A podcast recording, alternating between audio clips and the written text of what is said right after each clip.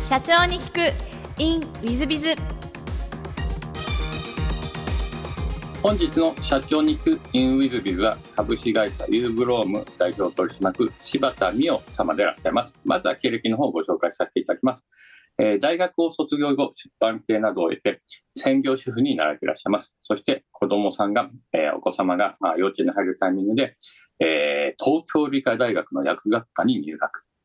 えーその後、えーユーブローム社をお起業。そして、えー2023年や東洋経済のすごいベンチャー100に選出された女性社長様でいらっしゃいます。えー柴田社長様、本日はよろしくお願いいたします。よろしくお願いします。えーまず最初のご質問ですが、ご出身はどちらでいらっしゃいますでしょうか？出身、沖縄県になります。えー浦添市っていう那覇市のすぐ近くのところになります。なるほど。えっと、小学校時代はどんなお子様でいらっしゃいましたでしょうか？小学校時代は、えー割と何でもよくできるようなタイプの子でして、そんなにこう苦労せずとも勉強も運動もそこそこできちゃうみたいなタイプでしたね。で、私、母が、えーいわゆる、まあ、今で言う、今では当たり前かもしれないんですけれども、バリキャリでして、なかなかこう帰ってくるのも遅かったりしてたので、え結構うちのことも何でもまあ、ご飯は作らなかったんですけれども、お皿洗ったり、洗濯物片付けたりなんかは結構私の方が率先してやったりとか、結構今考えるととてもお利口さんのタイプの子だったなと思います。じゃあ、優等生タイプでいらっしゃったね。そうですね。はい。とても手かからなかったと思います。なるほど。で、えっと、中学も沖縄でいらっしゃいますでしょうか？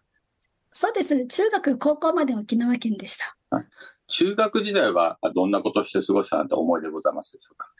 えー中高になってくると、だんだんこう思春期になってきて、そうすると、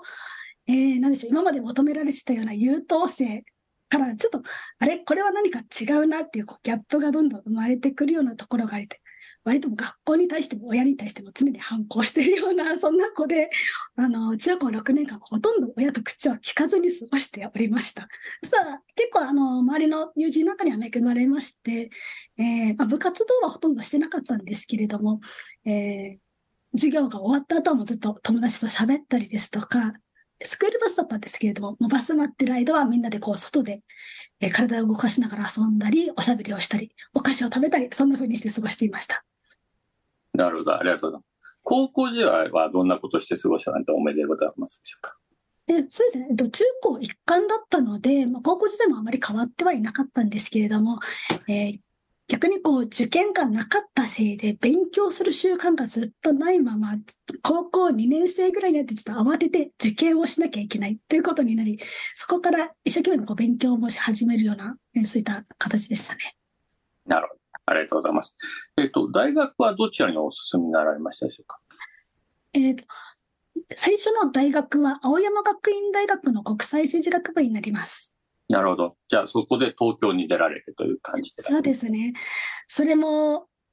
えーそこに行きたいというよりは、早く家を出たいっていう一心で、ここだったら親も説得できるかなっていう、ちょっと消極的な理由で、まあ、進学したという形になります。なるほど。ちょっとリサの方々のためにちょっと説明すると、青学の、えー国際政治はですね、まあトップ、国際政治はトップクラスですね。うんえー偏差値でも、お教授のレベルでもかなりトップクラスなので、素晴らしい大学で、頭も大変よろしかったんじゃないですか？勉強することは苦ではないですね。あの、結構ゲーム感覚でできるっていうことはとても楽しくやれる方だと思います。ただ、大学行って、その勉強自体はそんなに苦労してないんですけれども、やっぱりこう、沖縄から田舎から出てきたっていうところと、周りのこう、青山学院、もう本当に青山学院キラキラしたような方たちいっぱいいるっていう、そこのまあ、本当はみんながそう思ったかどうかは別としても、私の中の気持ちの上でとてもこう劣等感を感じながら過ごす大学生活でした。なるほど。大学時代の思い出っていうのは何かございますでしょうか？えー国際法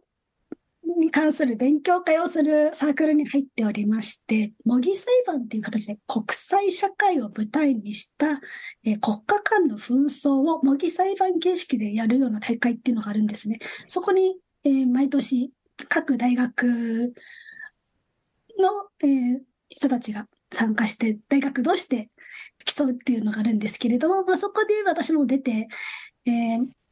そうですね、まあ、部長したこともあるんですけれども、まあ、そういったこともやらやっていました。で、一度、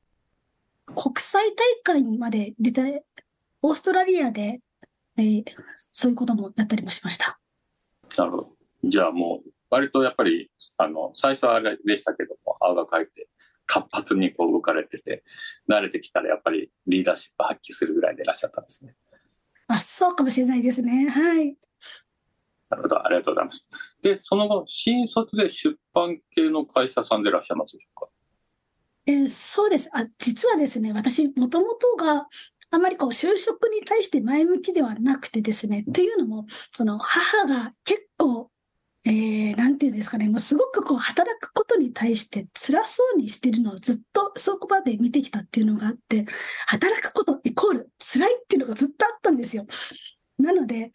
あまりこう働くことに対して、うん、前向きではなかったっていうのがありまして、まあ、ちょっと出版系は拾われる形で、ほとんど就職活動もすることもなく、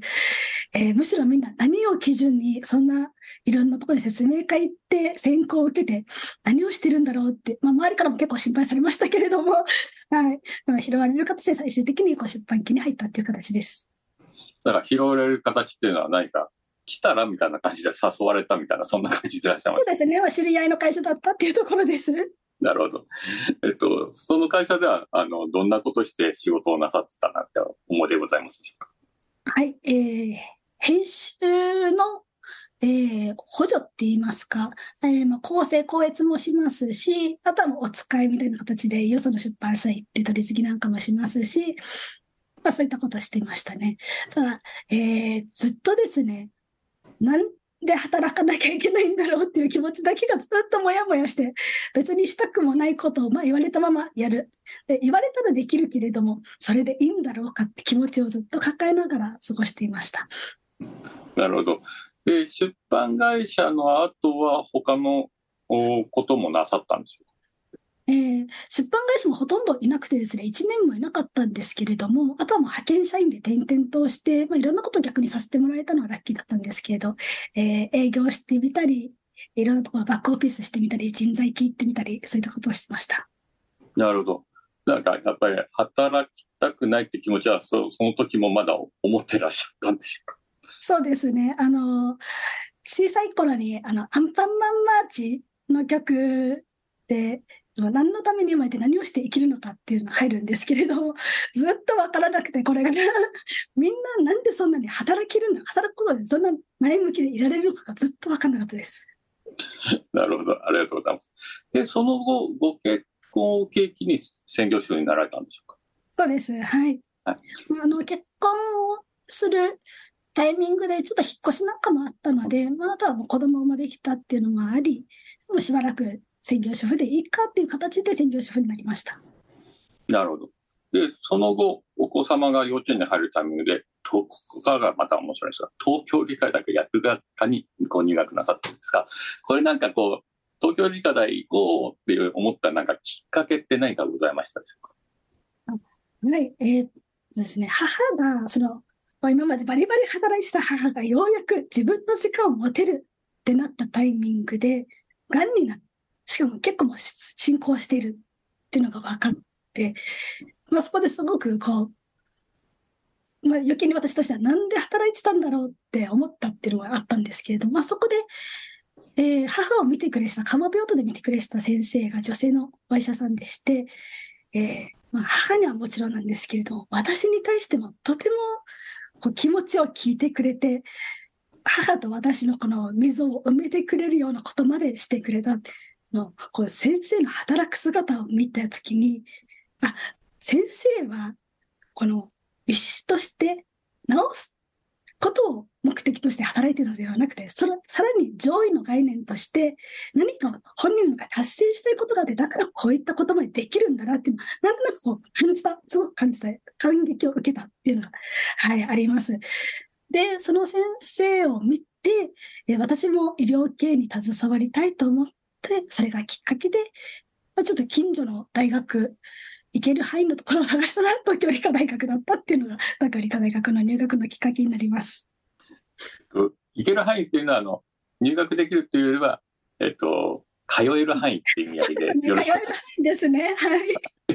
あの、ちょっと東京理科大行けるレベルっていうと、ちょっとかなりレベル高い感じになってしまいますんで。私、正直知らなかったんですよ。入るまでは東京理科あ大そうですか。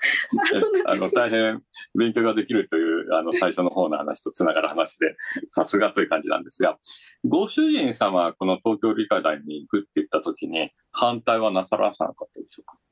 えー私の夫はですね、私がうちの中で引きこもって、あ、そうなんです。専業主婦をしていると、まあ言っても、そんなにこうママ友と交流するわけでもなく、家の中で引きこもっていたので、それはとても心配をしておりまして、まあ、それだったら何かこう新規って新しいことチャレンジするのはいいのじゃないかっていうので、結構快く送り出した形になります。なるほど。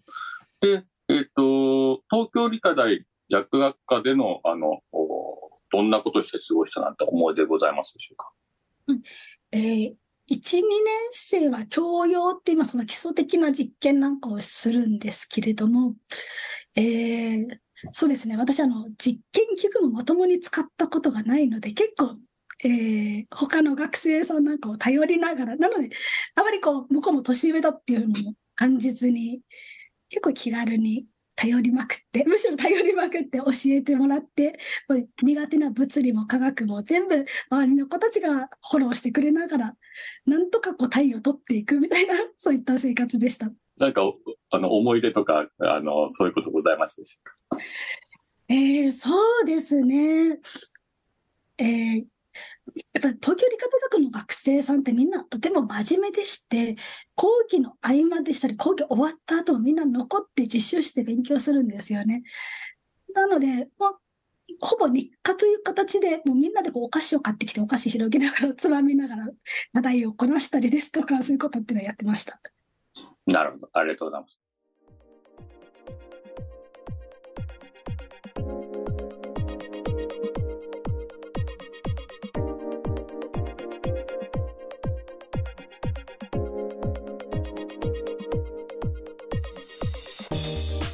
本日も社長に聞く in with biz をお聞きくださり誠にありがとうございました、えーこの番組は2017年1月から毎週配信を続けております。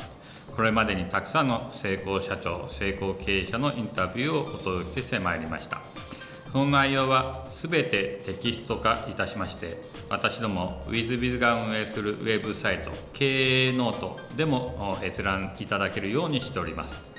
音声だけでなく文字で読み返すことで新たな発見や気づきがあり皆様の会社経営に役立つヒントがきっと見つかるのではないかと思いまして、えーサイトの方にもさせていただいてます。ぜひネット検索で経営ノートスペース社長インタビューと入力いただき経営ノートのサイトをご覧になっていただければというふうに思っております。